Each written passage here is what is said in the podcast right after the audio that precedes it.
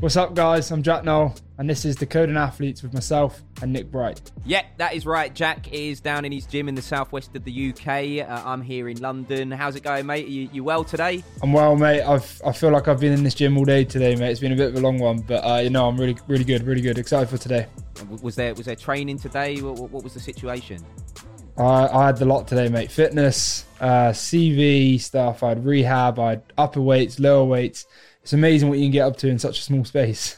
yeah, yeah. So, same here, same here. Yeah, that's exactly yeah, what I've been doing. Yeah, yeah cool. Yeah. Uh, today, though, we're uh, we're decoding your lessons. So it's all about uh, learning and improving as an athlete and as a person. So my first question to you: How important is it to keep learning as an athlete? Obviously, if you're not learning, you're not becoming better. You're not helping yourself achieve the goals you want to achieve.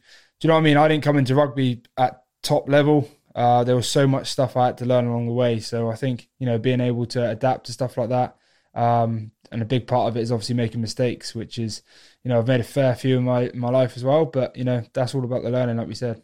Even though you've been playing rugby, you know for a long time, do you still feel like you're learning stuff now? Do you still feel like you're picking new stuff up all the time? Yeah, definitely. I think a lot other lessons as well. Um, you know, obviously with me being in a in a you know a team sport, you're always learning about your players. You're learning about your coaches.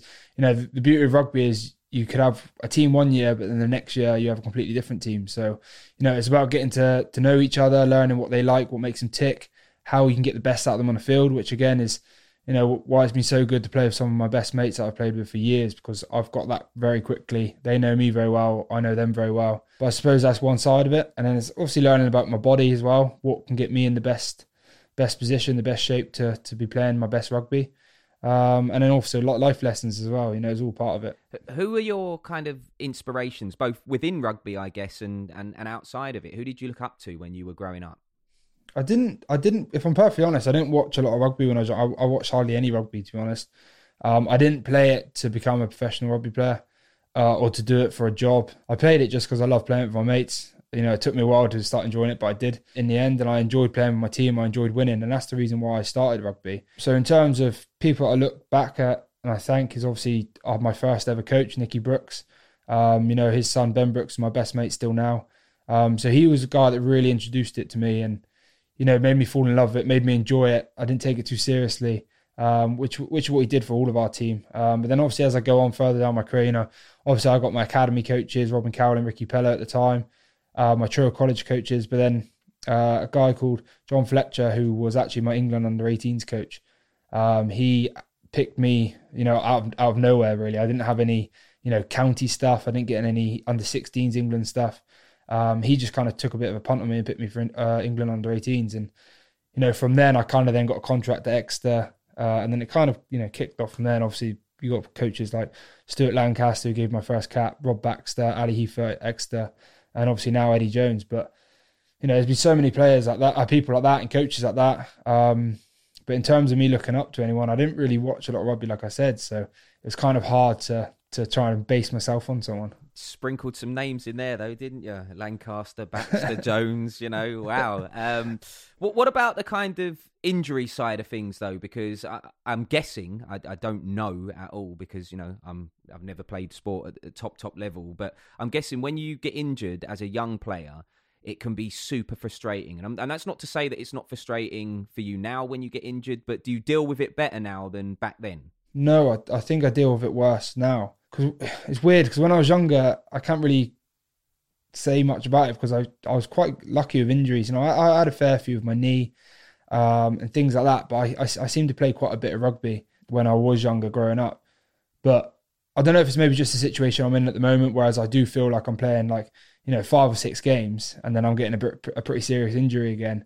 And then I'm almost having an operation, I'm rehabbing getting back match fit, finally match fit. Then I play another five, or six games, and then something else happens. So that's kind of where I felt I'm at in the last couple of years. So, you know, that's frustrating. But in terms of dealing with it, you know, obviously it is very frustrating when you're younger because you want to play every single game, you want to play every single minute. You've got so much to to prove. Whereas now dealing with it, I've, I've obviously dealt with it a lot different. Obviously, like I've mentioned before, having a family and obviously having games before where I have played, I have represented England, I have gone on Lions tours and stuff like that.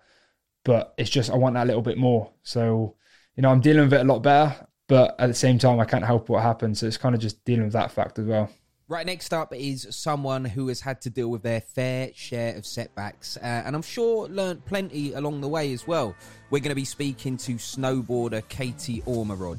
Uh, she's one of the brightest talents in the world of snowboarding and is fresh off the back of her best ever season in 2020, winning gold in the snowboard slopestyle at the FIS Snowboard World Cup, becoming the first British snowboarder to ever win the title. Katie missed the 2018 Winter Olympics through injury, but now has her sights firmly set on Beijing 2022 welcome. Thank you for coming on. What's up, Katie? You alright? Yeah, really good. Thanks, you. I'm not too bad. Not too bad.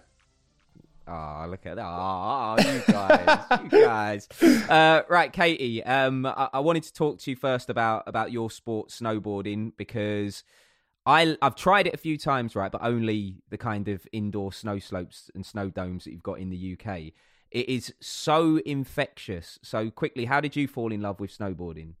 So I got into it through my mum and dad. Like they were both keen snowboarders at my local dry slope, and I really wanted to just like follow in their footsteps and get into it as well. So I actually like started skiing first when I was three, and then when I was five, um, I got my first snowboard and just never looked back. Uh, have you ever tried it, Jack? Mental. Uh, no, I haven't. Do you know what? There's actually a funny story about that. My family started going skiing and snowboarding and stuff. Um, so my brother, one of my brothers and sisters, uh, both of them, so I live in France, so that's what they do. They snowboard and ski. But my family started going the year I started playing rugby. Um, and it's actually when you sign your contracts, it's actually in your contract that you're not allowed to go skiing or snowboarding because of injuries. So I've never had a chance to do anything like that. Is it is it high on the list for when you retire then? If my body lets me do it, mate. To be honest. well, listen, you, you you should tap up Katie for some lessons or something. You know, um, use use your network and your connects. Well, just on that though, Katie, it is a it is a sport where serious injury happens, and you suffered one of those yourself. So just just tell us about. Well, I'm sure you suffered more than one, but tell us about the the most recent serious one. Yeah, so snowboarding is an extreme sport, and although like I do everything possible to try and prevent injuries, like sometimes it, you know you just get unlucky and things happen. And yeah, the Olympics in 2018, I unfortunately um, fell off a rail just slightly bit early, and just the way I landed um, made me break my heel into two pieces, and it was like by far the worst injury I've ever had, and I had to have like seven operations and I think 18 months worth of rehab before competing again. So it was a really long one and not really the best timing either. Is it, is it still sore now? It's completely fine now. Like I, I put in all the um, effort into the rehab and stuff and made sure that I came back stronger than I was before. So I don't feel like anything anymore, which is really good. Oh, fair play. That, that's that, that's what I wanted to ask you about because me and Jack, uh, um, you know, we we've discussed injuries that he's had uh, as a rugby player and how he copes with the rehab and, and stuff like that. How did you cope with it? Did, did, did you did you struggle, or especially for such a long period of time? Did you say eighteen months?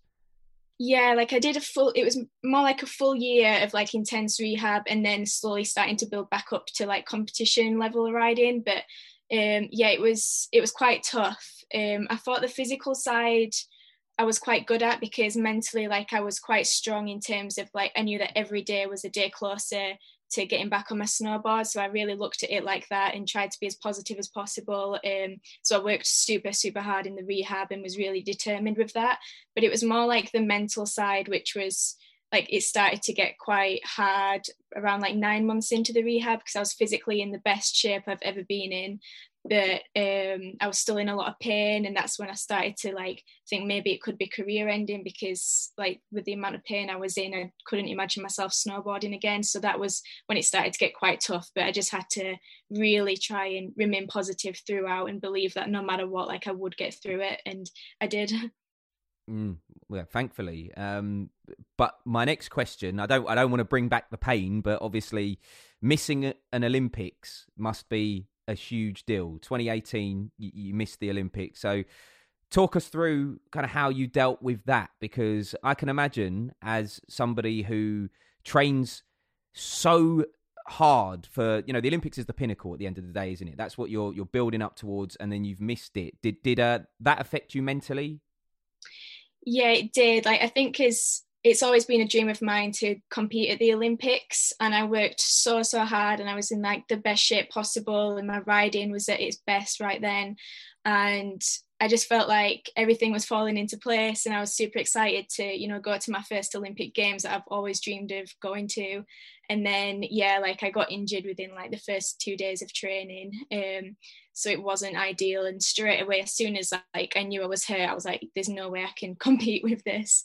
Um, and it was before like even the opening ceremony like the opening ceremony was meant to happen the next day. So i kind of missed out on like everything. I was only there a few days. So yeah i was super super gutted. But i'm now like just about to start the qualifications for beijing 2022 so i'm looking forward to that and hopefully it'll go a lot better Mm.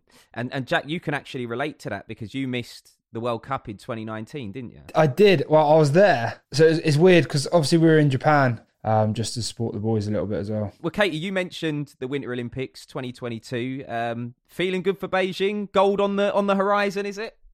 Yeah I'm, I'm feeling super excited yeah and like especially having like the best season of my career so far like this last season i'm feeling like super confident and i'm just hoping that you know it'll go my way this time and i can land the best run that i can do and yeah i'm just really looking forward to having that opportunity to actually like compete well, that most recent season you're talking about, um, t- t- tell us about it. What's changed and why has it been the best season yet for you? Well, this was like my comeback season from breaking my heel. And um, i just went into it with like no pressure no expectations just like super excited to be back on my board back competing again because i really love competing. And i just had a really good mindset and i was just like loving life loving snowboarding and it all just came together really well and i, I ended up learning new tricks like during the season which wasn't like my plan at the start of the season and I just I was just really feeling it and yeah it all came together and I think my mindset really helped me do that as well with not having any pressure and yeah it came together with yeah having I think five World Cup podiums and my first ever crystal globe so it was I was super excited to like come back and do that yeah, to do that in a comeback season as well, absolutely smashing it. And, and Jack, you're smashing it as well. I mean, best season, the one just gone for, for, for you, best season so far, would you say? I mean, doing the doing the double, not too bad. yeah, I think so, mate. You know, you know, you have so many things in your rugby career that p- players want to achieve. You know, you want to represent your country. Um, then obviously in rugby, you get to go on and represent the British and Irish Lions as well. To be able to do both of those things has been, you know, phenomenal. But I do. I, I, still say it. The first time that we won the Premiership a few years ago, four years ago now, is still the highlight of my career so far because I know the fact that if it wasn't for those boys that I play with every single week, I wouldn't have gone on to play for England and, and other and other stuff. But you know, to win such a big trophy with my teammates, it was was class. And then, you know, like you said, then this year again is another step up. You know, there's some players that don't even make it to a semi final or final of a Heineken Cup, but for us boys to to win it and to have done it in a year where there's been no fans.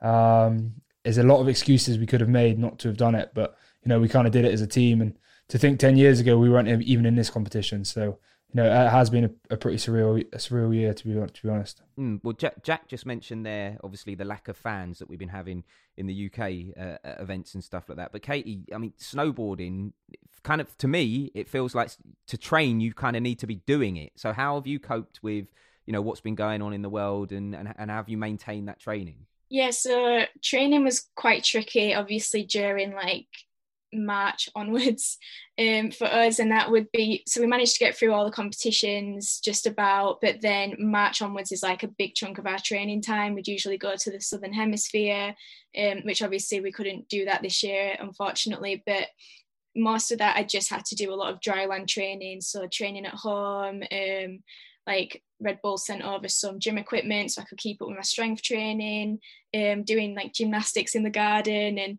as things started to get better, I could start going to like um, facilities where I could actually do more like gymnastics work to get the spatial awareness for when I could go snowboarding.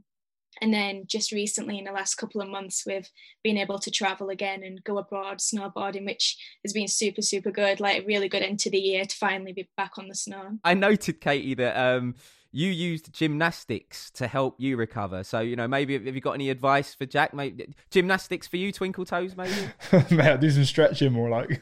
so just tell us about that, though, Katie. Using gymnastics and how it helped you. Yeah, well, I've been doing gymnastics since I was four, so I've been doing it like most of my life, and I actually competed in that as well. And both snowboarding and gymnastics went like hand in hand really well um, with like the spatial awareness that both sports need and the muscular strength. And i found that doing gymnastics was really helping my snowboarding. So even when like i stopped competing in that i still do gymnastics as part of my snowboard training now. And the british team have even hired like a gymnastics coach for that because we're, re- we're starting to realize it is super important to have those acro skills as well and knowing where you are in the air because with the way that snowboarding is progressing it's progressing at such a fast rate with doubles triples some guys doing quadruples. So yeah it's pretty crazy with the rate that it's progressing. So it's super important to have gymnastics as part of the training now. Mate i'd, I'd love i'd love to go in one of those i've seen you in one katie in one of those uh, foam pits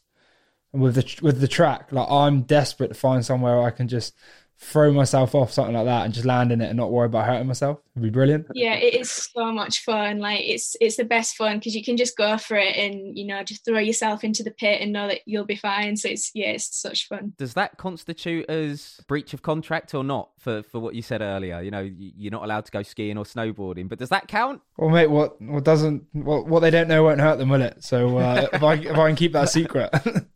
apart, apart from we're just talking about it on a, on, on a podcast that's going to go out far and wide. Um, Katie, you, you, this gymnastic snowboarding thing, I'm quite fascinated about it because you know you've obviously picked snowboarding over gymnastics. But could we have been seeing you competing at Tokyo 2021? Were you were you how good were you at gymnastics? Um, I mean, I was all right. Like when I was younger, like I won, like I was like I was Yorkshire champion like a few times. Yeah, I don't know. Like I always kind of knew that snowboarding was the one I really wanted to go for, but I, still really love gymnastics as well. Mm. And and it, what you're saying makes total sense. Actually, the crossover is so there. You know, when you you've only got to watch a, a, snowboarding event now to see kind of what you guys are doing and the flips and the and the mad tricks and how they're only getting more complicated. So I can totally see why that would definitely help you and aid you in in snowboarding. That's for sure. Um, Jack, I, I wanted to ask you about recovery methods? Are they getting more extreme? Because ice baths are are a thing. Are you a fan of the old ice bath? Definitely not, mate. Hundred percent. The ice bath for me is the worst. The worst thing I could ever do. I hate being cold. Um, so I probably wouldn't last very long in the snow or anything. I'm all about the heat. I love saunas. I love being inside my house, mate, stretching in the warm. Um, but recovery is massive. I think a few years ago, you know, 10, 20 years ago, recovery wasn't really a thing. But now the game's gotten so fast and uh, and players are so much bigger and stronger that you need to recover because, you know, we're we're playing on a Saturday or a Sunday. We're in Monday training. You need to recover quickly. You need to be able to do weights, then train, then run, then recover and do it all again the next day. So, you know, I've gone through a few lengths to try and find what works for me. Um, but I'm pretty sure I've got a, a pretty good pretty good idea of it now. Is is it the same for you, Katie? recovery, how important is that in what you do?